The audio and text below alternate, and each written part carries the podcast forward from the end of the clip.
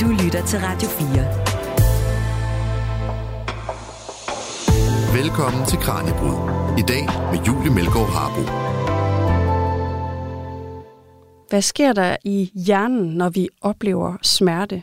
Hvorfor kan smerte et sted i kroppen påvirke, hvordan smerte et andet sted i kroppen føles? Og hvorfor er det, at en kalktablet givet af en læge i nogle tilfælde kan virke lige så godt mod smerter som smertestillende medicin? I dagens program der udforsker vi, hvorfor vi oplever smerte, som vi gør, hvordan både psykologiske, biologiske og sociale forhold spiller ind, og hvad man forsker i lige nu i forhold til at få skabt en øh, bedre smertebehandling i fremtiden. Mit navn er Julie Melgaard Harbo. Velkommen til Kranjebrud. Du lytter til Radio 4. Og med i studiet i dag, der har jeg altså læge og Ph.D.-studerende Malin Karmland og læge og Ph.D. Alexander Gram Christensen, begge fra et dansk smerteforskningscenter ved Aarhus Universitets Hospital. Velkommen til begge to. Mange tak. tak. Og det skal altså handle om jeres forskning ved Smerteforskningscentret. Men først så synes jeg altså, at vi dykker lidt ned i, øh, før vi dykker ned i det, I sidder med, så synes jeg altså, at vi skal forstå, hvad det er, der sker i hovedet og i, i kroppen på os, når vi oplever forskellige former for smerte. Så måske vi kan starte her med, hvad det er, der sker i hjernen på os, når vi, når vi oplever noget som smertefuldt. Ja. Jeg ved ikke, hvem der skal starte her. Øhm, jeg kan starte med lidt det, jeg er inde for, mm. øh, hvor det starter ude i periferien, øh, ude i fingrene eller øh, kroppen, øh, før vi når ind til centralnervesystemet. Og øh, ja, her, øh, hvis du har øh, slået knæet mod et eller andet eller noget, så kommer der jo øh, et signal fra det, vi kalder smertefiber, som er nogle specialiserede øh, nervefiber, øh, som går ind til centralnervesystemet. Og allerede her er der faktisk en masse fortolkning eller filtrering i det signal, der kommer ind, allerede inden øh, det når hjernen. Øh, og så kommer vi ind i centralnervesystemet. Hvordan foregår sådan en filtrering? Hvad mener du, når du siger det? Jamen, det kan man øh, for eksempel ved, at hvor meget der skal til for, at en enkelt nervefiber den begynder at øh, sende signalet. Øh, og det er så det, der, hvad skal man sige, sender det videre øh, i centralnervesystemet. Og øh, der skal en vis mængde øh, stimuli til, før øh, det sker. Øh, så det kan for eksempel være, at, at i kulde øh, virker de her fiber lidt dårligere, og derfor skal der et større stimuli til, før at det begynder egentlig at aktivere de her nervefiber, for eksempel. Øhm. Så hvis man har cyklet ude i, i sneværet uden vandter på, så øh, gør det mindre ondt, hvis man stikker sig på en nål, end, end det ellers har gjort? Ja, det kan det mm. gøre i hvert fald. Ja. Mm. ja. Øhm, og når Alexander han nævner det centrale nervesystem, så det måske godt at vide, hvad, hvad det er. Ja. Øhm, vi har jo et nervesystem, der er inddelt både i noget perifert og centralt. Og det centrale, det er der, som er vores hjerne og rygmarv, og det perifere, det er de nerver, som udløber herfra. Øhm, så øh, den, den smerte fortolkning, eller den proces, der sker i det centrale nervesystem, det starter faktisk allerede i rygmarven uden for vores bevidsthed. Og så bliver vi bevidste om det, når det zoner op centralt op i hjernen. Og hvordan, hvordan øh, fungerer det her nervesystem? At det er ligesom nogle forgreninger rundt i hele kroppen, eller hvordan er det, det øh, ser ud indefra? Ja, altså hjernen og rygmarv hænger jo sammen. Ja. Øh, og ud derfra, så springer det nogle, nogle nerver, vores nogle fibre. Øhm, og øh, det sker jo en proces på øh, hvert af disse niveauer. Og øh, op, øh, op i hjernen, så er det jo ikke sådan, at vi har et smertecentrum, som modtager alle de her signaler. Men et meget, meget mere komplekst system end sådan.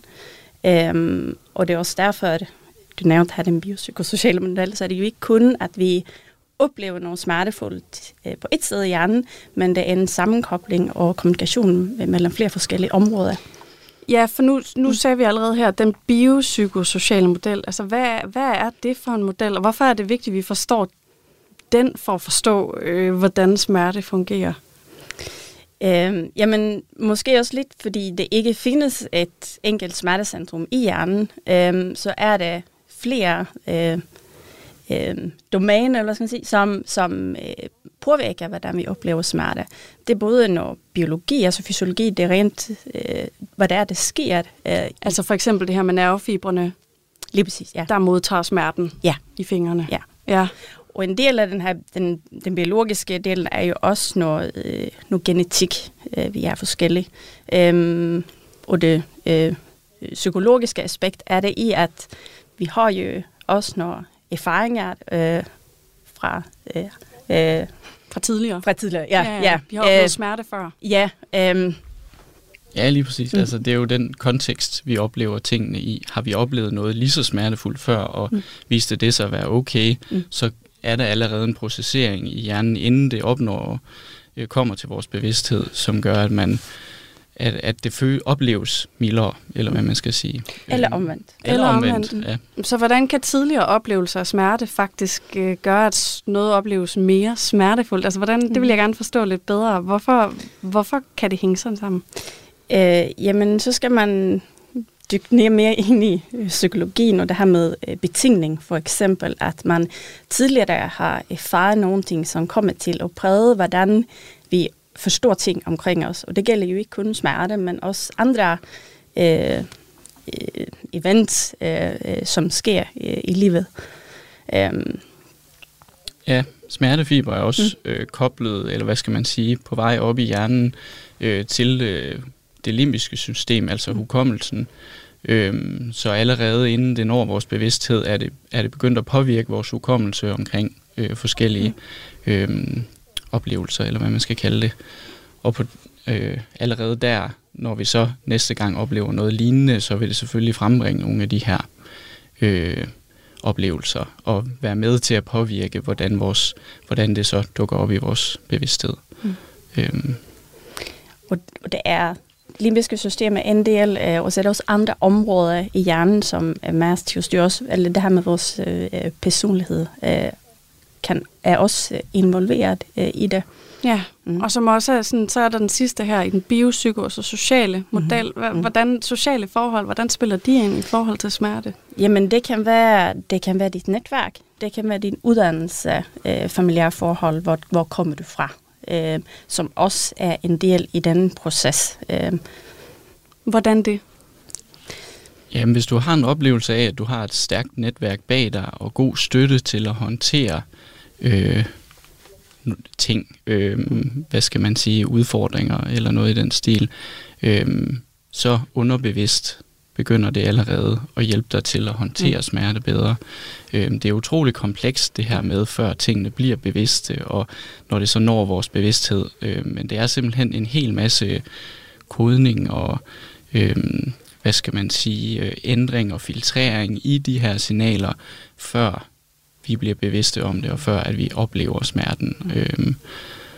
Det virker, det virker utrolig vildt, hvor meget man skal forholde sig til sådan noget som bevidsthed i forbindelse med smerte. Ja. Altså at det her med, hvor bevidst du er omkring, om du får den rette hjælp, det faktisk påvirker, hvor smertefuldt noget ja. føles. Ja. Det lyder jo sådan egentlig ret vildt. Ja, og det er jo det er jo også en del af den her coping-mekanisme, eller de strategier, øh, som ikke kun dækker over smerte, men også andre sygdomme øh, og, øh, og ting, der sker i livet. Øh, og det er jo nogle af de her ting, ved man, øh, og det sker jo stadigvæk meget forskning for, at man skal blive bedre til at forstå øh, den her kompleksitet, der er i hjernen.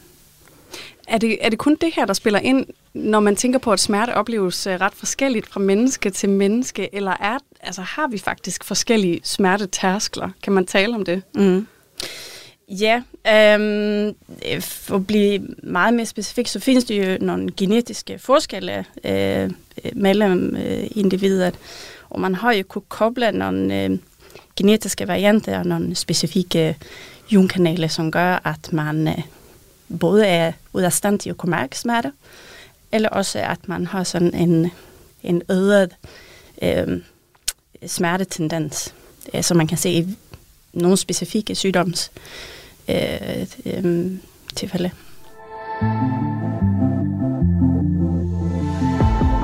Du lytter til Kranjebrud på Radio 4. Og inden vi skal dykke ned i de her forskellige behandlingsmuligheder og jeres forskning i, i nye øh, typer behandling af smerte, så kunne det være rart også lige at tale om, hvilke typer smerter der egentlig findes. den, den, mest, øh, den, som, den som vi forsker det er jo øh, nervesmerte, øh, og det er den smerte, som, som kommer fra skader på enten det perifære øh, nervesystem eller det centrale nervesystem. For eksempel som følge af multiple sklerose eller apopleksi eller rygmarvsskade, som er det centrale, og så det perifære, som er skader som følge af øh, andre nervesygdomme, for eksempel øh, i forbindelse med øh, sukkersyge. Øh. Ja, den opleves typisk øh, det, som patienterne beskriver, fordi det er jo ikke noget, vi kan måle. Det er jo det, Nej, det er jo problemet med smerte. Det er jo svært at måle Ja, lige præcis. smerte. Øhm, så derfor, øh, det de beskriver, det er en snorende, stikkende, det kan være brændende, mm. øh, det kan være prikkende, øh, ja, det, det kan være meget forskelligt, og øh, der er jo ikke et rigtigt svar. Det er jo det, patienten oplever som, som er det rigtige, kan man sige, fordi det er det, der når til deres bevidsthed. Mm. Øh, men også som, som gør det spændende og mm. utrolig komplekst at, mm.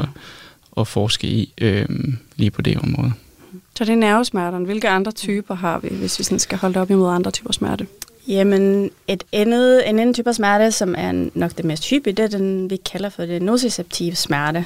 Øh, og det er smerte, som øh, stammer fra vores muskler, led, øh, Hud? Hud, ja. ja. ja. Men det er noget helt andet, der er på spil her. Ja, øh, det, det, er sådan ikke en, det er ikke en skade på vores øh, nervesystem, der, utan det er selve vævet, øh, det er kommet til at blive skadet. Okay, så hvis jeg for eksempel brænder mig på et sterinlys, mm. så vil det være den her type smerte? Ja. ja. Og så findes der også en, en tredje kategori, som er lidt omdiskuteret, men det er sådan en nusiplastisk smerte, øh, hvor det er et tegn på en... Øh, øh, sensibilisering, øh, et bedre ord for det. Øh, Yeah. Følsomhed. Føl- ja. ja, følsomhed. Følsomt nervesystem, kan man ja. sige. Uden at det tegn på en, øh, en væv eller nerveskade som sådan. Og det kunne være for eksempel som fibromyalgi eller etabel, øh, eller etabel sammensygdom. Mm. Øh som min mave måske har afslået, så er jeg gravid. Øh, mm. Så jeg, øh, jeg kender efterhånden til øh, de fleste af mulighederne for smertelindring i forbindelse med sådan en fødsel. Yeah. Og noget af det, jeg undrede mig over, det var, at en af de her muligheder, der er, det er det, der hedder bistik. Mm. Ja. Det er simpelthen, øh, hvor man bliver stukket et sted på kroppen. Mm. Øh, jeg ved faktisk ikke præcis, hvad det er med. Det skal, pointen er ligesom, at det skal være smertefuldt, fordi den smerte så trækker noget af mm. smerten fra mm. ved smerterne. Yeah. Det har jeg jo svært ved at forstå. Altså, hvorfor fungerer det sådan? Hvorfor kan smerte det her ene sted i kroppen, hvor jeg bliver stukket, ligesom gøre nogle V-smerter yeah. mildere hos nogen i hvert fald? Typisk i, i forbindelse med først, så lægger man omkring øh, øh, landuryggen. Og det, man, er det der, man giver noget saltvand? Jo, det kan øh, godt være, det er sådan nogle saltvandspabler, ja. at det også hedder det. Ja, ja. ja, og det er fordi, vi har jo et såkaldt endogent smertesystem, øh, eller opioidsystem. Og så er pointet med at give den type af behandling, det er, at man øh, aktiverer vores egen opioidsystem, øh, så det kommer til at virke, virke smertelindrende. Så det bliver ikke aktiveret af V-smerter, men det kan blive aktiveret af de her stik? Ja. Mm. Der kan også være øh, en effekt i, at du øh, aktiverer nervefiber, øh, der går ind det samme sted mm. som de her, øh, hvad skal man sige, smertefiberne fra vejerne mm. eller fra øh, livmoren, øh, at de øh, går ind det samme sted i rygmarven. Og hvis du så aktiverer nogle andre nerver på, på det sted, så kan man sige, at du vil, du vil hvad skal man sige, øh, hæmme signalet. hæmme signalet, der kommer fra den ene, og så kan du også fokusere mere på smerten af det andet. Så det er også lidt med din opmærksomhed, hvis du prøver at fokusere lidt på den mm. smerte, og så det med, at, at øh, der er kun så mange signaler, der kan komme, der kan komme op til af gang, øh, op til bevidstheden. Ja. Øhm, så man så man ligesom blokerer smerterne ved at, ved at sende nogle andre smertesignaler? Ja, lige præcis. Det er også derfor, hvis du for eksempel ømmer dig, øh, efter du er faldet og slået albuen, så kan du sådan gnide lidt øh, på huden der, og det har også noget at gøre med, at du sådan distraherer øh, og, og sender nogle andre signaler. Øh. At de her følesignaler, også selvom de ikke er mega smertefulde, kan tage noget af oplevelsen ja. af ja. smerten. Ja. Det, så kalder, det kalder man for gate of pain, eller gate theory. Okay, ja. Er det, Jamen, det, har, det tror jeg, ja. du nok har ja. det her er Kranjebrud på Radio 4. Og nu har vi altså talt lidt om den her biopsykosociale model, altså hvordan både biologien, psykologien og de sociale rammer spiller ind øh, på oplevelsen af smerte. Og noget, der er helt oplagt at tale om i den her forbindelse, for at forstå det her lidt bedre, det er placebo og nocebo-effekter. Og min øh, kollega Maja Jensen, hun lavede altså for et par år siden et fint kranjebrudsprogram om placebo, og det tænker jeg, at vi lige skal høre lidt fra nu.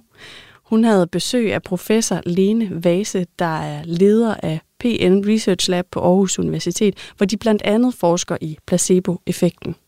Inden interviewet øh, gik Kranjebruds Maja Jensen på gaden for at høre nogle almindelige folks bud på, hvad det her fænomen mund er. Ved du, hvad placebo er for noget? Er det ikke sådan, hvor man forestiller sig noget, sådan for eksempel medicin, at bare tanken om det kan gøre, at man har det bedre? Det er en effekt, hvor at hjernen overbeviser en om, at for eksempel et medicament har en effekt, selvom det rent fysiologisk ikke har en effekt. Så vidt jeg forstår, kan det betegnes som en slags falsk påvirkning. Øhm, altså for eksempel, hvis du har taget en, en pille, du tror er en panodil, så øh, kan du måske mærke, at øh, du tror, at din hovedpine er forsvundet, på trods af, at det måske ikke var en panodil, du tog.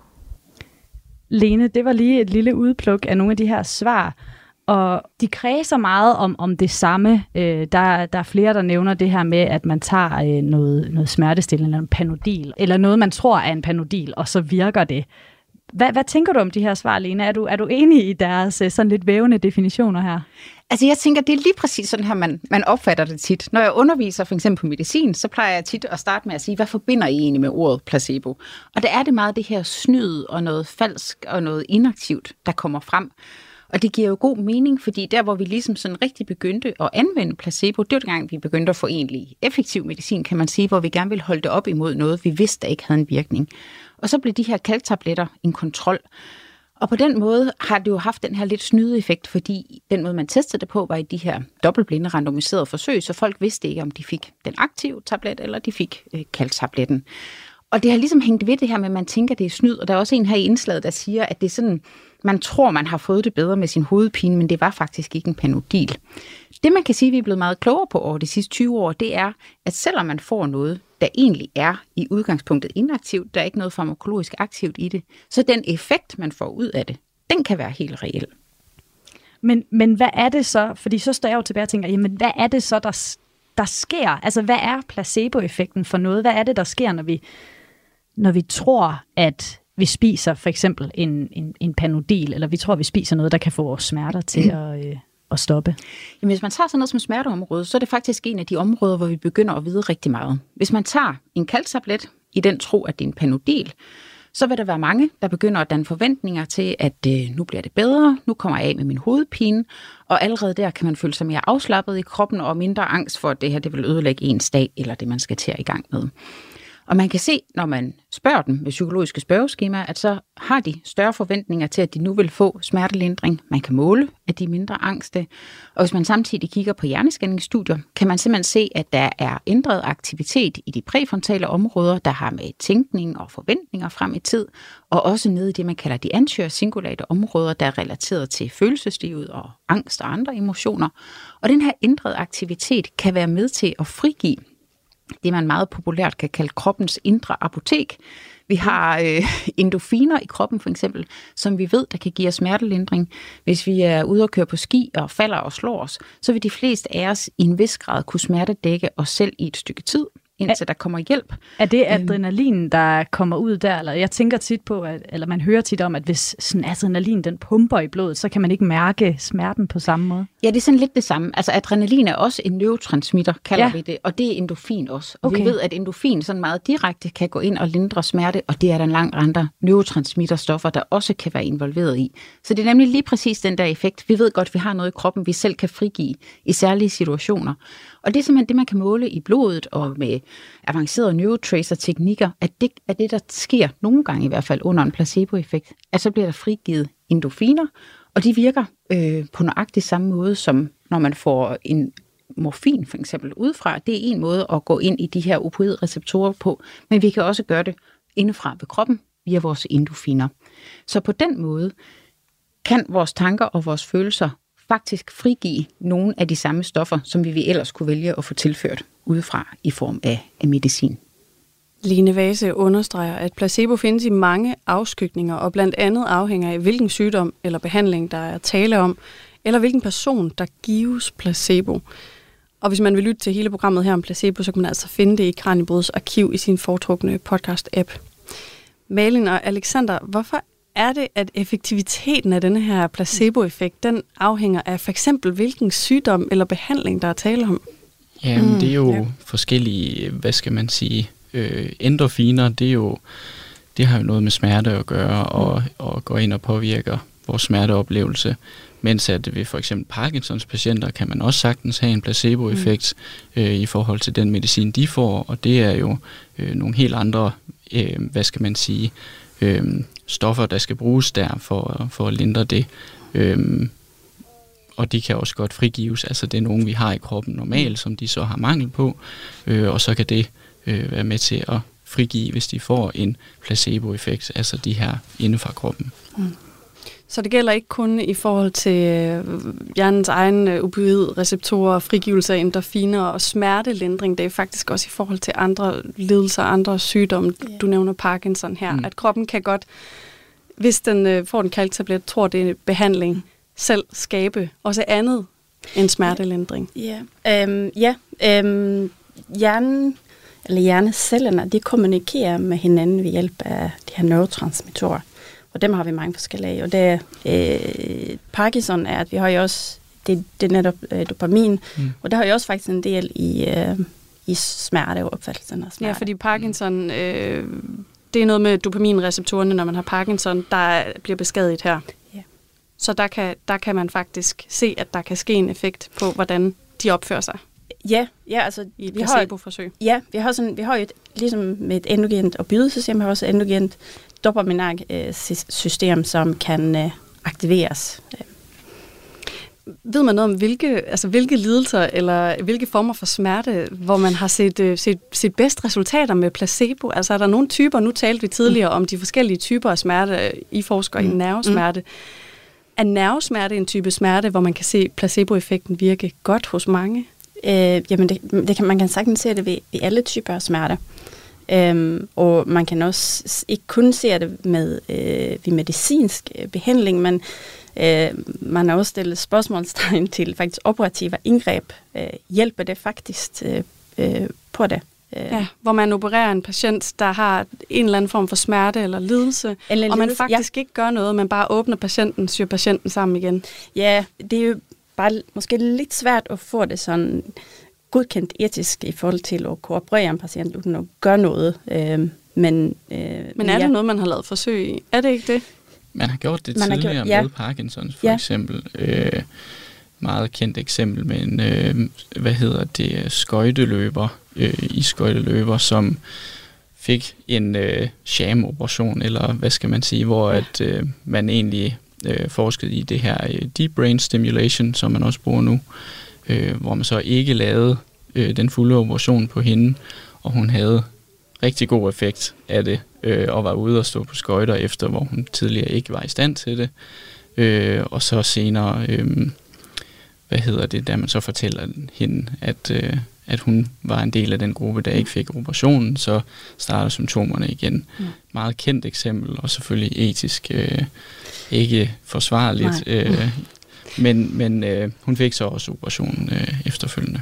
Og her, der, der øh, påvirker det altså hendes smerter øh, og hendes skade, at hun får at vide, at det var falsk. Men man har jo også lavet forsøg, hvor man faktisk har haft patienter, man har givet en kalktablet. Mm.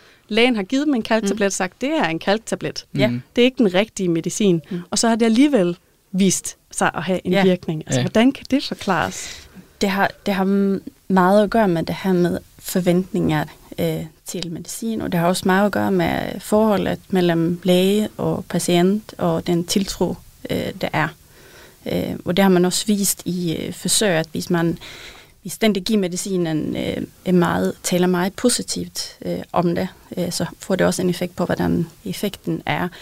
Og også omvendt, øh, hvis man får meget negativ information og vide om en behandling, eller man på forhånd er negativt indstillet, og måske lidt angst, så kan det have den omvendte effekt, som man så...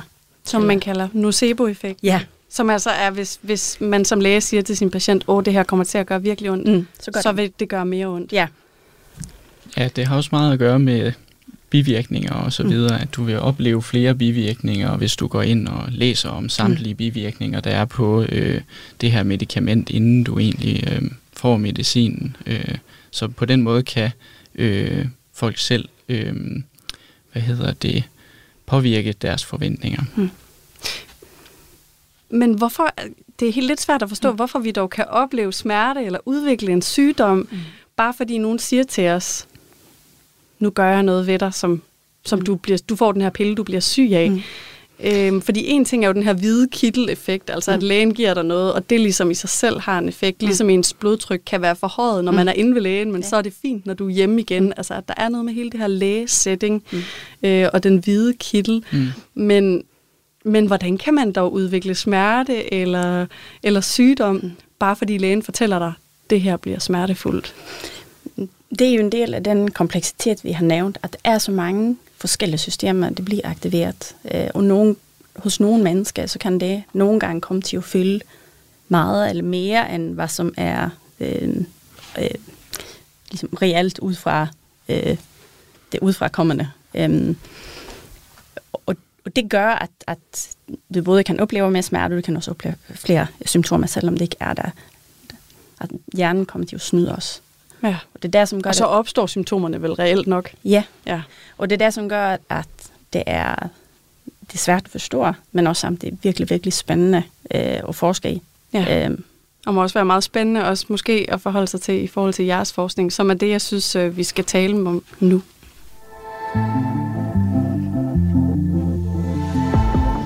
Du lytter til Kranjebrud på Radio 4.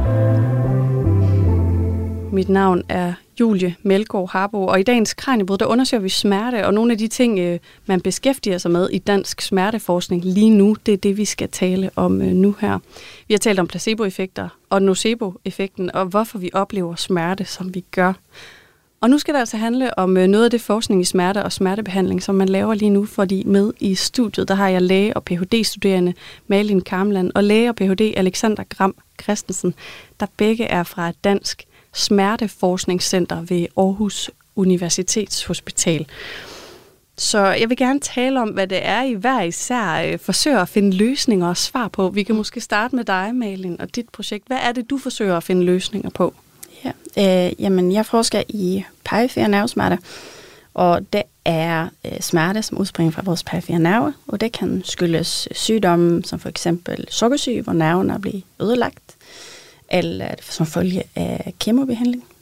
Hvordan optræder de smerter typisk? Hvis vi tager en, en patient mm. med sukkersyge, hvad mm. er det for en type smerte, vi så kunne tale om her, hvis det skal gøres lidt ja. konkret? Jamen ud fra øh, selve symptomerne, patienten beskriver, så er det lige det, som Alexander nævnte før, det kan være brændende, stikkende smerter, og det kan være den her fornemmelse, de har i et område, som det faktisk også er nedsat følelsens. Øh, og det er typisk øh, de, de lange nerver, som bliver afficeret først, så det er sådan lidt klassisk sokkeformet på fødderne, der hvor det starter, kan også senere hen komme ud i, i hænderne og fingerspidser, så breder det sig opad. Og det er vel et andet smertebillede, der er, når det så er du sagde, kemopatienter også? Ja, men... Ja, men der oplever den her type smerte? Det vil være øh, lidt det samme øh, type smerte, de beskriver. Okay, og hvordan, hvordan håndterer de smerten, sådan som det ser ud nu, den her, de her patientgrupper? Det er jo så flere patientgrupper. Ja. Hvordan håndterer man typisk de her, den her type smerte? Ja, øh, typisk så vil den her type smerte ryge over i det, som vi kalder for kroniske smerte. Det vil sige smerte, som har stået på i mere end 3-6 måneder. Um, og det gør det hele lidt mere komplekst, fordi det vi gør i dag, vi behandler med medicin, men meget af smerterne øh, er jo det, det er mange andre aspekter i, øh, i deres problemstilling ud over smerterne, øh, apropos den biopsykosociale øh, model. Men det jeg har forsket i, det er, øh, hvordan vi kan forbedre øh, behandlingen for dem, og være mere præcis i, hvilken type af medicin vi giver til hvilken type af patienter. Og hvad er det for nogle øh, patienter, du beskæftiger dig med, Alexander? Altså, hvad er det, du i din forskning sidder og prøver at finde nogle, nogle bedre løsninger på? Jamen, øh, min forskning den øh, er centreret omkring en metode, der hedder mikronografi. Øh, og det er en metode, hvor vi simpelthen sætter en meget, meget fin lille elektrode øh, formet som en nål, kan man sige, øh, ind i nerven. Og herved så kan vi måle på de her smerte, smertefiber, som vi nævnte tidligere, øh, og simpelthen se på enkelte af dem og påvirke dem, øh, aktivere dem ude fra det sted, de fører fra, øh, og så øh, lave for eksempel en intervention med noget medicin, eller vi kan påvirke dem på andre måder, påvirke hudområdet med capsaicin for eksempel, det, det aktive stof i øh, chilipeber osv. Øh, og så på den måde måle, hvordan de her smertefiber reagerer.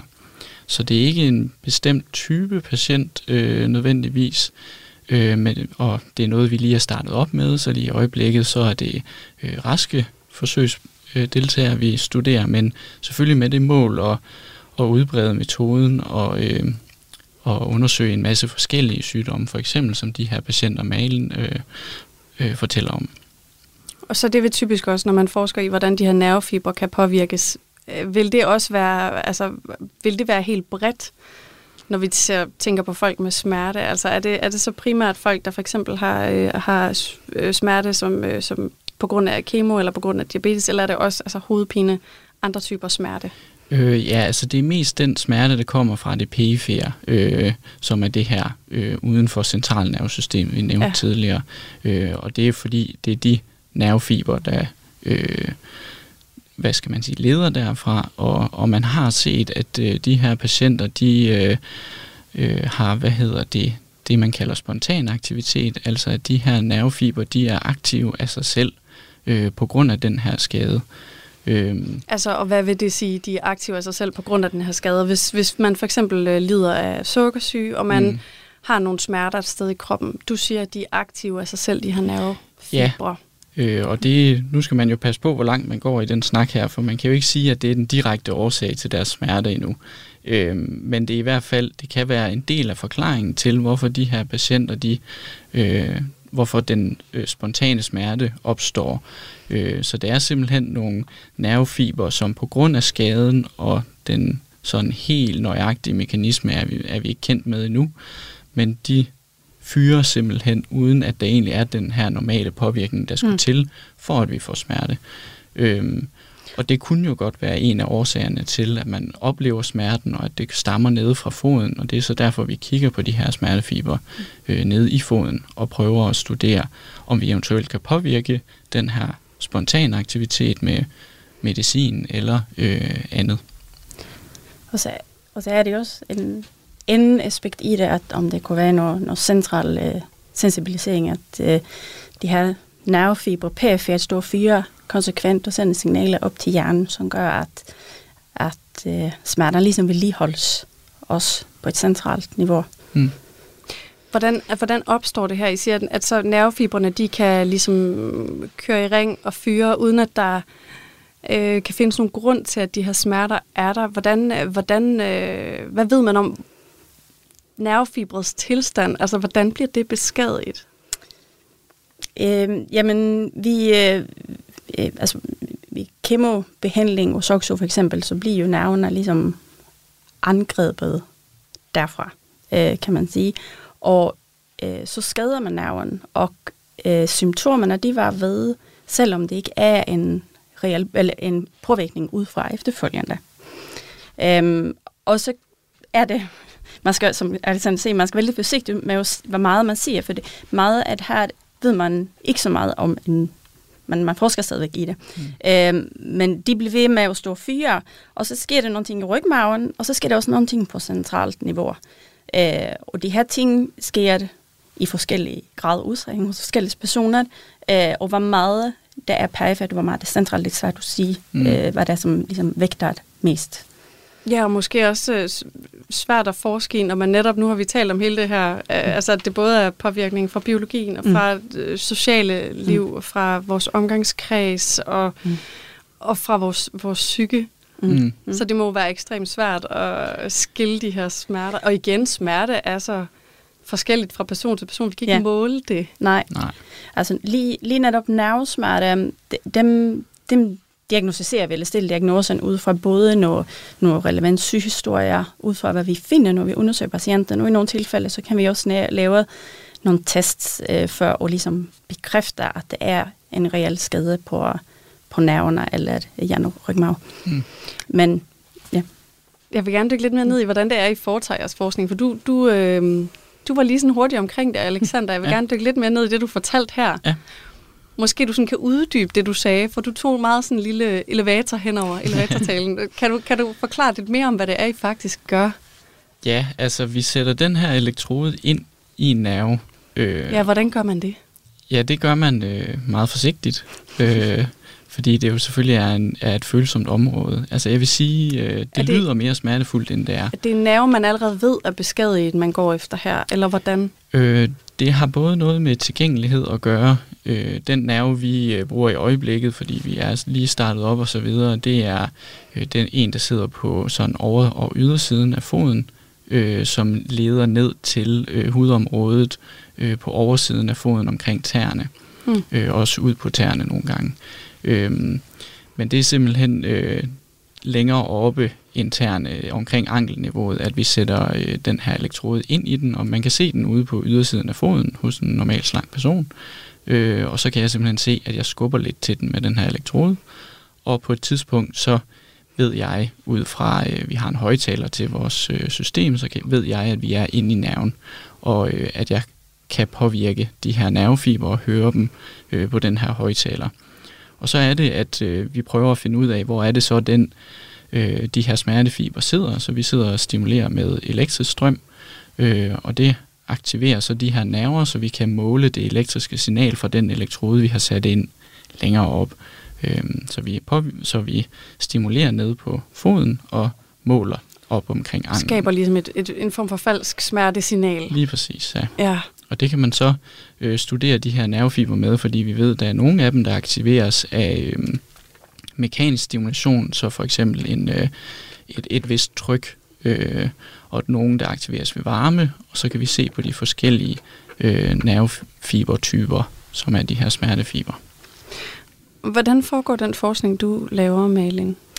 Jamen, jeg har undersøgt effekten af nogle medicinske præparater på øh, individer med nervesmerter, altså perifere nervesmerter. Mm. Og det vi har gjort er, at vi har lavet en masse mulige undersøgelser på dem, øh, stillet en masse en del spørgsmål, øh, undersøgt dem med både her i forhold til tryk og varme, kulde og stik og prik, og hvor meget kan det mærke, hvor meget skal det til, for de skal mærke det, og hvor går forskellen mellem at kunne mærke det, og hvornår det gør ondt.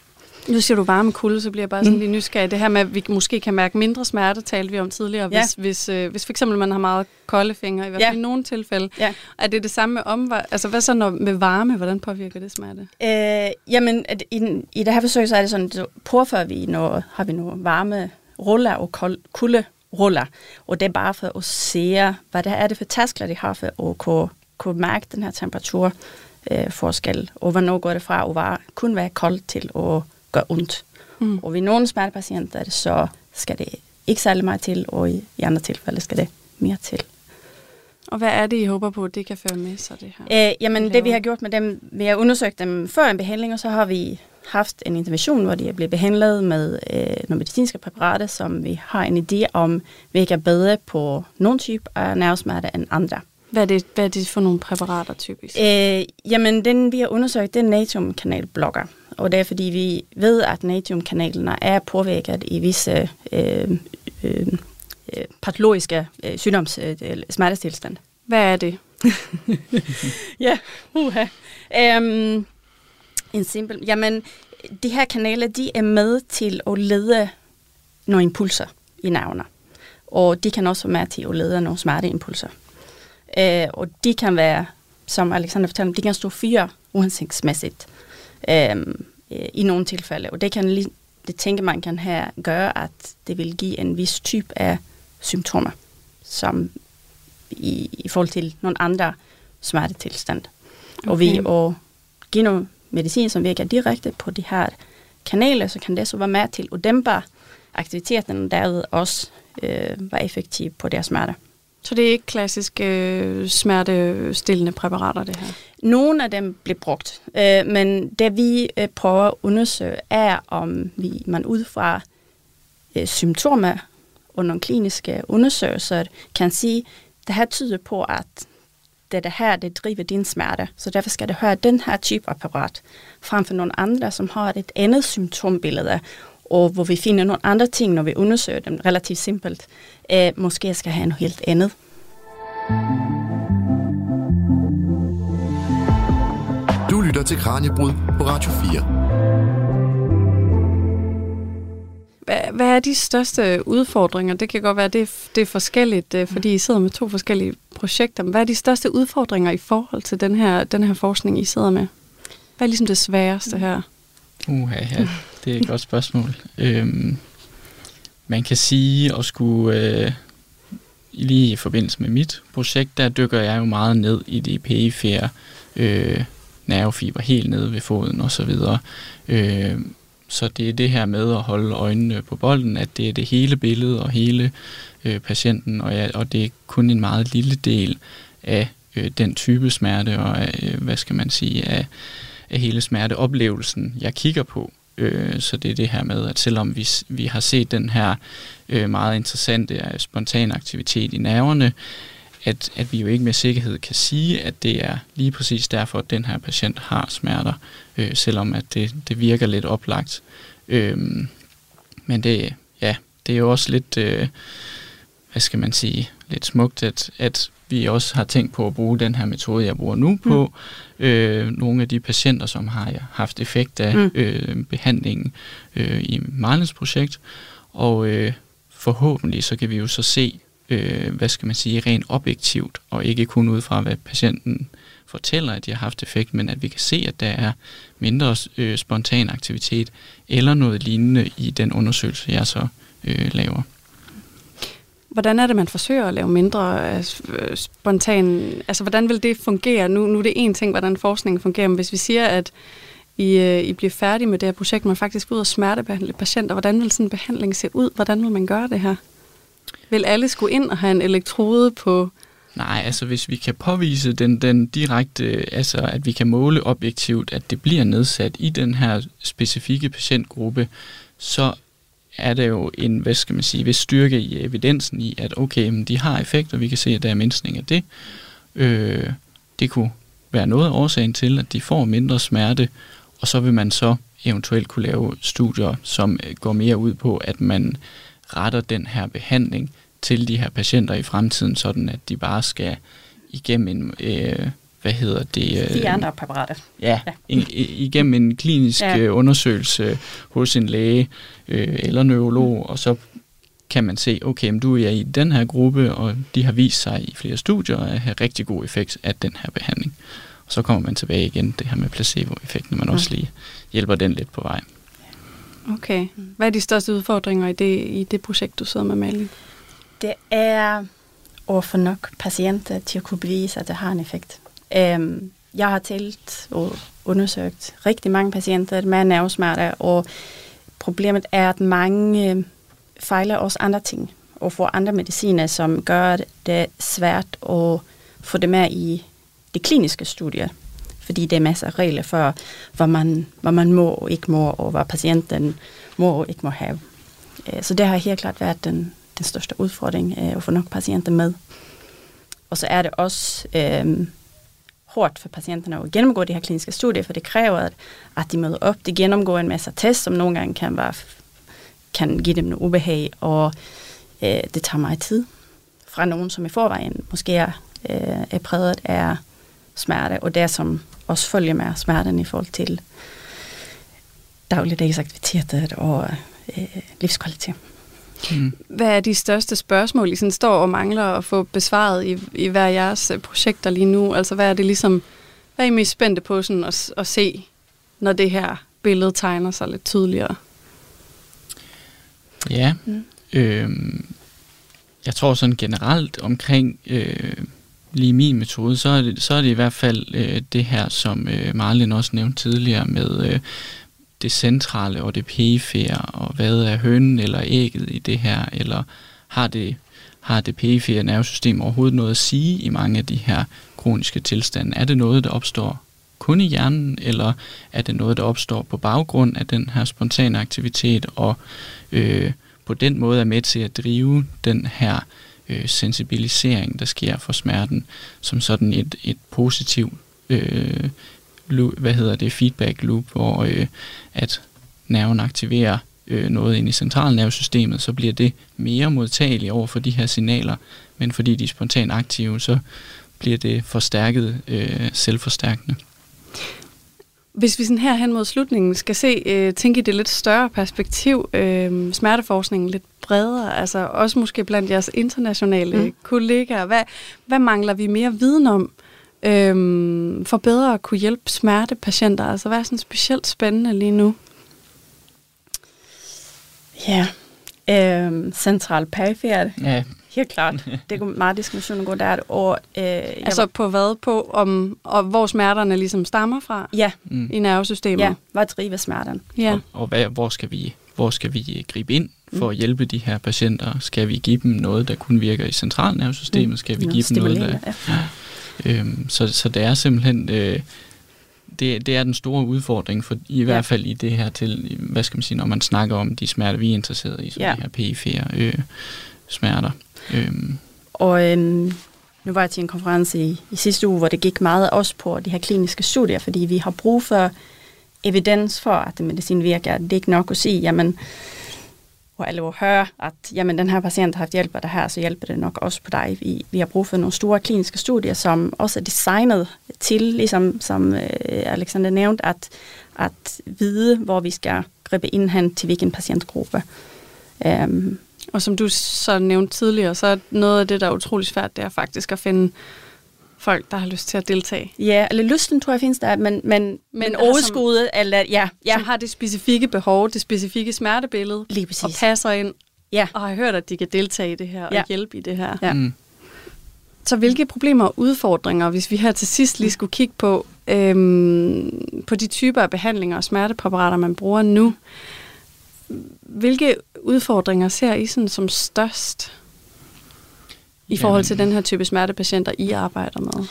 Det er lidt, øh, at man ikke rigtig ved, øh, hvad der kommer til at virke på ja. den patient, du sidder foran. Øh, og vi har begrænsede muligheder for behandling, mm. øh, så derfor øh, vil, vil det være en stor gavn, jo flere medicamenter der kommer, men selvfølgelig også, at man ved, hvor de skal bruges. Ja, og det, mange af de her mediciner, de kommer jo også med nogle bivirkninger, og effekten skal jo gerne være større end, end bivirkningen. Mm.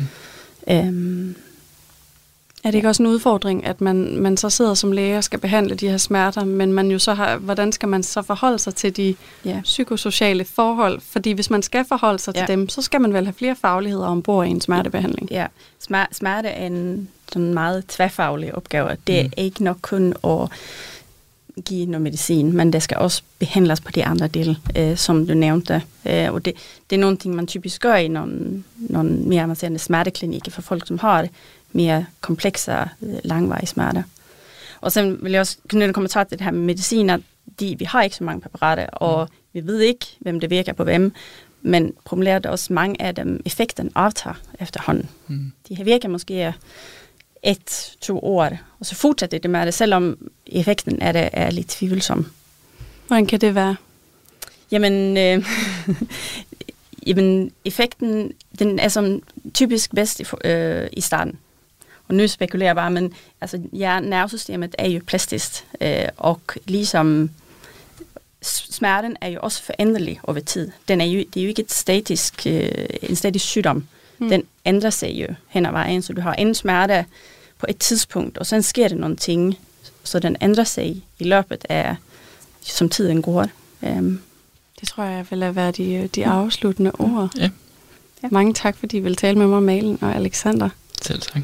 Jeg har talt med læge og Ph.D.-studerende Marlin Kamland og læge og Ph.D. Alexander Gram Christensen, der begge er fra Dansk Smerteforskningscenter ved Aarhus Universitetshospital. Hvis du har lyst til at lytte til endnu mere Kranjebrød, så kan du som altid finde alle vores programmer i din foretrukne podcast-app. Du skal bare søge på Kranjebrød. Programmet her er produceret af Videnslyd for Radio 4. Mit navn er Julie Melgaard Harbo. Tak fordi du lyttede med. Han nægter, at der har været tale om sådan en bevidst manipulationsstrategi fra hans side. Ikke? Charles Manson Og det er jeg overbevist om, der har været. Kultlederen, der endte som centrum for en række bestialske drab. At det lige går ud over de mennesker, det går ud over, det er et tilfælde.